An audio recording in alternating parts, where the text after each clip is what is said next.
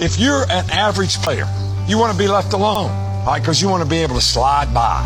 If you're a good player, you want to be coached. If you're a great player, you want the coach to tell you the truth every day. Did I hustle on that play? Did I make the right read? Did I play the guy with the right leverage? You want to know every play. Because you know why? They want to be perfect. Everybody here makes a choice to do one of those three things. Welcome to the GOAT Consulting Podcast, a podcast dedicated to people striving to be a GOAT, the greatest of all time, serving it up in a way that you can get it in all stages of life. I'm Colby Jubenville, and welcome to a different episode Oh. of the GOAT Consulting Podcast right here in Murfreesboro, Tennessee. We, uh, we're in Pod Studio One, and we're a quick cast, a learning cast, and the table looks a little bit different today. Yes, it does. We've got Tyler to the right. He is the punt, pass, and kick, kick champion. He has a new clothing line, uh, and he's always, always the CEO and founder of the GOAT uh, family of brands. Tyler, we love you that you're being here today. Yep. I'm going to let you introduce James here in just a second. I Yeah. will say we do have James Webb right here, originally from Antioch, spent some time in Murfreesboro, Murfreesboro. from all parts Tennessee, and we'll get to him in just a second. We're, we're glad you're here with us today. Oh yeah. And then always John Byers, who is the LinkedIn whisperer, the calming force, and the, the captain of Kintsugi. Oh, thank you. Yeah, yeah. We hope you I'll put a little d- Kintsugi. dive into the archives for that. We hope you put a little Kintsugi on on the conversation for today. Okay. But but we do have James Webb, and, and James is a close friend to John and the show. Yes. And uh, and part of uh, your unique perspective, education, and most importantly, your unique experience. That's right. And how you do what you do. So I'm going to let you. I'm going to take a step back, and I'm going to let you take it over there for James. Well, I'm. I can't. I cannot express how excited I am to have James join us here today. Uh, of all the episodes that we have done, that has been put out into the world of our global listeners, maybe one other time have I shared a goat that I've actually met. Yeah. and that was I think my grandpa was really like my dad. This is the second time that I get to share about a goat, and I'm going to break protocol a little bit because we're not quite there yet, but it's appropriate because James Webb is a goat, Oh, and he is I get you a hat for that. he is a, a dear friend. He's buying it. Yeah, I'll do it. he is a dear friend, Colby, as you mentioned, but that's not initially how our relationship started. It started because uh, I believe it was my wife, Vanessa, and I had gone out to a restaurant in Nashville, one of the best spots on the planet, Urban Grub. And one of the reasons it's the best spot on the planet is because James runs the show there. And he may not necessarily say he runs the show, but he really runs the show there. And uh, we sat at one of his tables that night and developed a relationship over a couple of years that just has become really special to me. There's one person, I'm actually feeling some guilt and some shame as I start to share this this morning. There's one person every time I go to see him that I take bourbon to. One, and it's James Webb. There you go. Wow. And I will tell you, a couple years after our relationship, this was about three and a half years ago, a very marking moment for me was uh, I was considering making a move uh, to the current firm that I'm with now. And a couple of guys were coming into town, um, rock star people, and they were flying in just to take me and Vanessa out to dinner. And they found out how much we love Urban Grub, and they set a reservation there and they were flying in on the company jet to take us to dinner and then they were flying home that evening Yeah. right and so i called and i said hey i, I knew we were going there obviously i said hey i want to make sure we're sitting with james so we go to his table and it's this table it's kind of elevated above the restaurant you can kind of see the kitchen what do they call that table The chef's table. the chef's, The table. chef's table. and it's round and it maybe seats seven About six or seven. Okay. So we're sitting up there and I'm with, you know, it's me and Vanessa, one of the partners and his wife and a couple other folks. Why are we there? James comes over and he says, I don't know what y'all did to be able to sit with John and Vanessa tonight, but you need to understand how fortunate you are. All right, Paul, put a pause right there because that is a great segue into what we're going to be talking about today, which Yeah. is this is that not just about competing on perspective, unique perspective, education, experience, and this being a tangible example of it, but in business, the the only thing that is more important than the client relationship is the client dinner. Mm-hmm.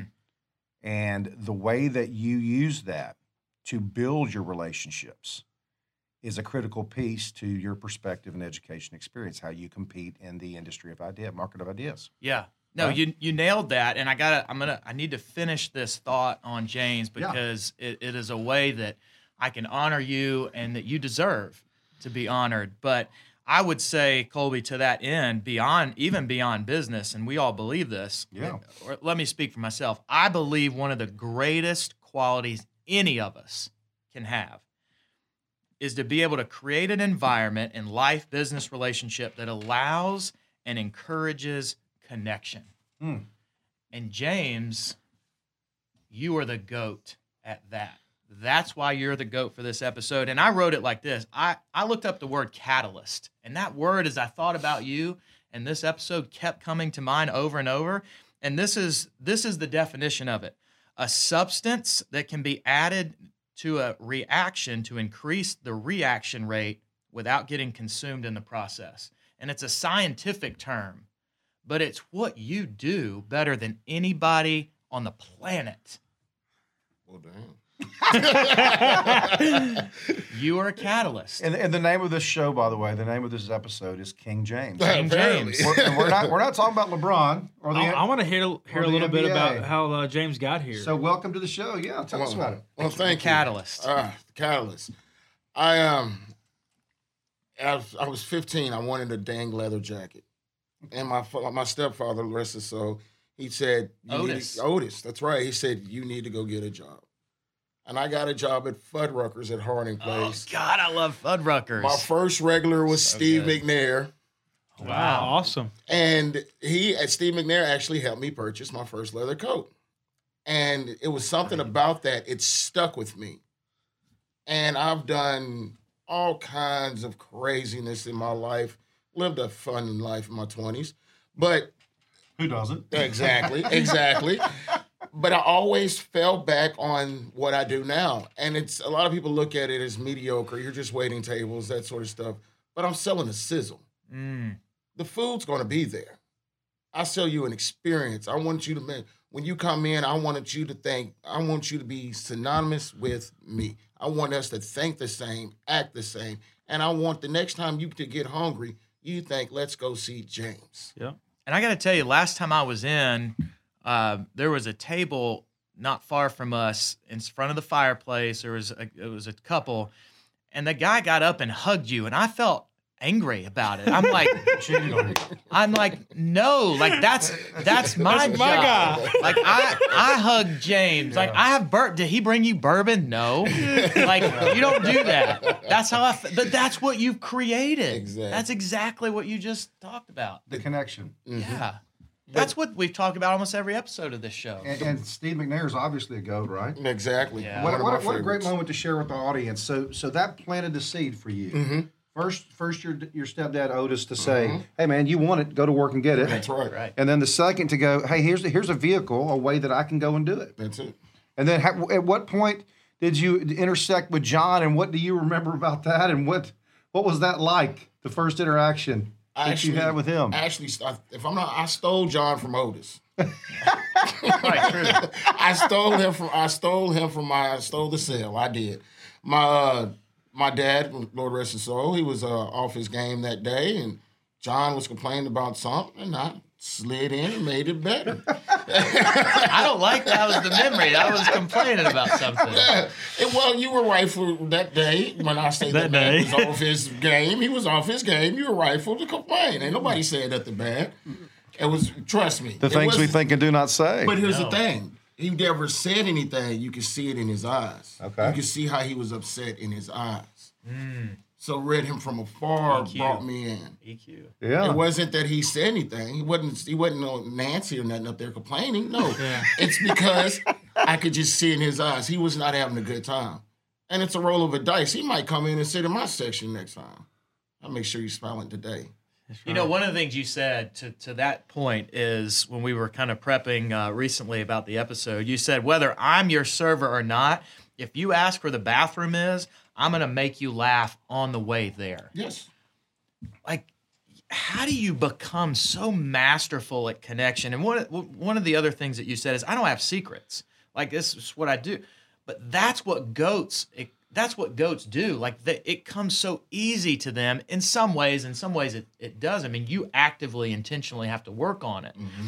But you goats think like that because what you do in your goatness is is so special and unique. Um, it's it's fun. It's to me, it's fun. I'm a I'm a country boy. I grew up, you know, you work in the yard until you find shade, and then you sit down, you have a break, and you go back to dang work. That's right. I, I, to me, it's all fun and it's all games. I'm just laughing. I'm enjoying life. I enjoy watching other people smile and mm-hmm. know that I had a little bit of something to do with it. That's not a bad feeling. I've done this long enough. By gosh, I need the financial gain from it. Don't we all? Yeah, exactly. I need share the his financial goat? gain. Not yet. Well, first, yeah, yeah. So, so you found this, and we talked about this in a previous episode, but but through all that adversity, because mm-hmm. it's tough to hear when when somebody says, "Hey, you want that jacket." You go find a way to get it. Mm-hmm. In the world we live in today, you want that jacket, here's the credit card, go get it. Mm-hmm. Right? And so through that struggle, through that adversity, you were able to make some decisions about your own life and your own awareness of the gifts that you have and the way that you can create value for other people. And that's part of what makes you the goat that you, that you are. When you think about being a goat, or when you think about the definition of a goat, what what is it? What do you think a goat looks like in your world? Charles Barkley. Charles Barkley, Charles Barkley. the round mound of rebound. That's it. I, That's love, it. I loved him. He fought for every accolade he had. Yeah, And like many guys that played in that era, the only reason why he didn't have a ring was because of Jordan. but he fought for every inch of every accolade he ever had. But one thing that stuck with me, I'm not a role model. yeah, And it's not that it's not that he said that. It's because at that level in life, he had enough gumption to speak from the heart and speak how he felt yeah. at a time when Do you remember nobody was doing that. I don't, but it connected me to the Jerry Maguire moment, So- 35, when he eh, said, yeah. "I'm going to stop being who everybody else tells me I'm supposed to That's be." That's right. Mm-hmm. That's right. And he took a lot of heat for that, didn't he? He did. He, he took a lot of heat for playing. th- They were criticizing for him playing the way that he played, as hard as he played. And, and a group of people believed that he was not living up to the role model that he should live up to. Mm. And so his response was simply, I'm, I'm not a role model. I'm playing a role on this basketball team, and this is the way I'm going to play it. And he ended the quote with, I'll never forget it. If you want a role model, look up to your mom and dad. Which is true. Which is true. Absolutely right. Which is true. Wow, never thought about A great that. goat. So you got to you got to live up to that one. Who is your goat for today? Uh, I can't. Well, I'll, then I'll, I'll step in there for you. Yeah, do that. To me, my goat that that resonates with this conversation and, and what we're talking about today, which is the experience, right? Does the Yep. experience matter? Does the connection matter? How can you live in that moment? And the poet Maya, Maya Angelou said this that I think is so powerful. She said that you, they'll remember what you said, and they'll mm. remember what you did, but they'll never forget the way you made them feel. Absolutely true. And I think that's really what you're talking about Oh yeah. is is that you walked away and you do every time and not only do you feel that connection but the people that are at the table feel that connection and and that's a huge part of how we build meaningful relationships that last over the test of time Yeah. Well, one of the things that you said, and I don't want to pass over it, Did I do but but yeah, you nailed it. thank you You just need that validation. yeah i'm a middle child Yeah, I've got a couple of those. you know, one of the things you said, um, now that I've lost my train of thought here, um, connection I, I want to know how James got. I want to know how James got to where he's at. We oh, stopped at great. Fuddruckers. I really want to know. yeah, yeah, yeah. How did So you, you get to had Urban you had you And had I'll- Fudd we'll you had remember. Fuddruckers and you had Steve McNair. Where does it? I mean, that's the almost next like the pinnacle for a, a waiter, right? I, I, went mean, to the boundary. I, inter- I interviewed three times to get this job, and I kept missing this job, and I kept missing this job. And my dad worked there, and he's considered the greatest. He was when you came to this town, you wanted somebody to show out with. You went to him at his time.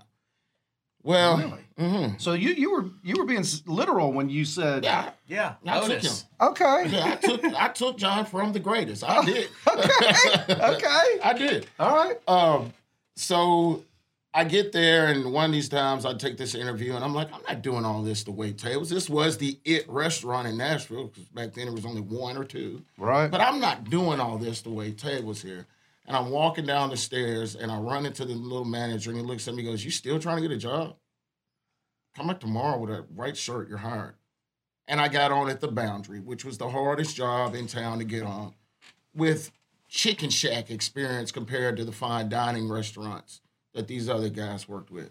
Uh-huh. And I just dug dug my heels in and said, "This is what I want to do. I have fun making people laugh, and that's what I did." And somehow, some way, it turned from a job to get a leather jacket, and maybe some clothes, mm-hmm. a nice bottle of bourbon or something. To a, it's something I do. It's something I don't see myself not doing. Whether I stay waiting or I, I'll go into ownership, this is where I want to be. And you know, one of the things I've shared with you before, and I know others feel this way too, like I would love to invest in whatever that ownership piece looked like for you because it's an investment in you. You are the winner. You are the winning component. And this is what I was going to share earlier. I mean, the fact that you want to be synonymous when somebody gets hungry. I mean, that's what really goats do, right? It's it's in a similar way why we call tissue Kleenex or Yeah. Yeah. or a cotton swab Q-tip, right? Yeah. It's like Yeah. they've become that household name when somebody thinks I need that. That's what I want to do with turf, right? Right? Exactly. Yep. And that's what you've done. It's it's really incredible. How did you Oh, go ahead. Is the captain's table the, the one with the fire pit in the middle? No, but that is we went there. Well, that's the, one of the first memories I have of you. That's where Yeah. I met you, John. That's right. So, what do y'all call? Is it called the fire pit table or what's that? no, that? it's the um, it's a table I don't ever work at. It's in the bar. Yeah. That's right. You only, only the real the real people, Yeah, right? Fire pit in the Don't middle. don't plan on coming there for just an hour. We're going to be there for a couple. We're going to hours. be there for a couple hours. You're right, and we did have fun that night you were there. We did. we did. we did have fun at that fire pit. How did you get to Urban Grub? So Jay Pennington, uh, which Jay Pennington and Billy Inman are some of the smartest restaurateurs I've ever read about. Yes, they life. are because they hired you. Well, they, they pat them on the back for that. But um, I got to the Urban Grub because Jay used to own the Boundary. My dad, me just following my dad's footsteps. He went. We kept stayed with Jay, and I said, "Well, I'm gonna stay with Jay too because my dad did." And that's how I ended up there. I started working out. Went in. I got some andouille sausage and a Guinness. Oh gosh. You- That andouille sausage got me, man. You know what I'm talking about. Yeah. I forgot all about my dad, and I started working with that andouille sausage, and it was over. Yeah. How long you been at Urban Grub now? Eight years. Eight years. which is rare for restaurant people. Most people Yeah, they they jump around. Yep. So can you um can you walk us well let me let me step back. Any any more anything else that you feel like is important to share about your story about how you got today?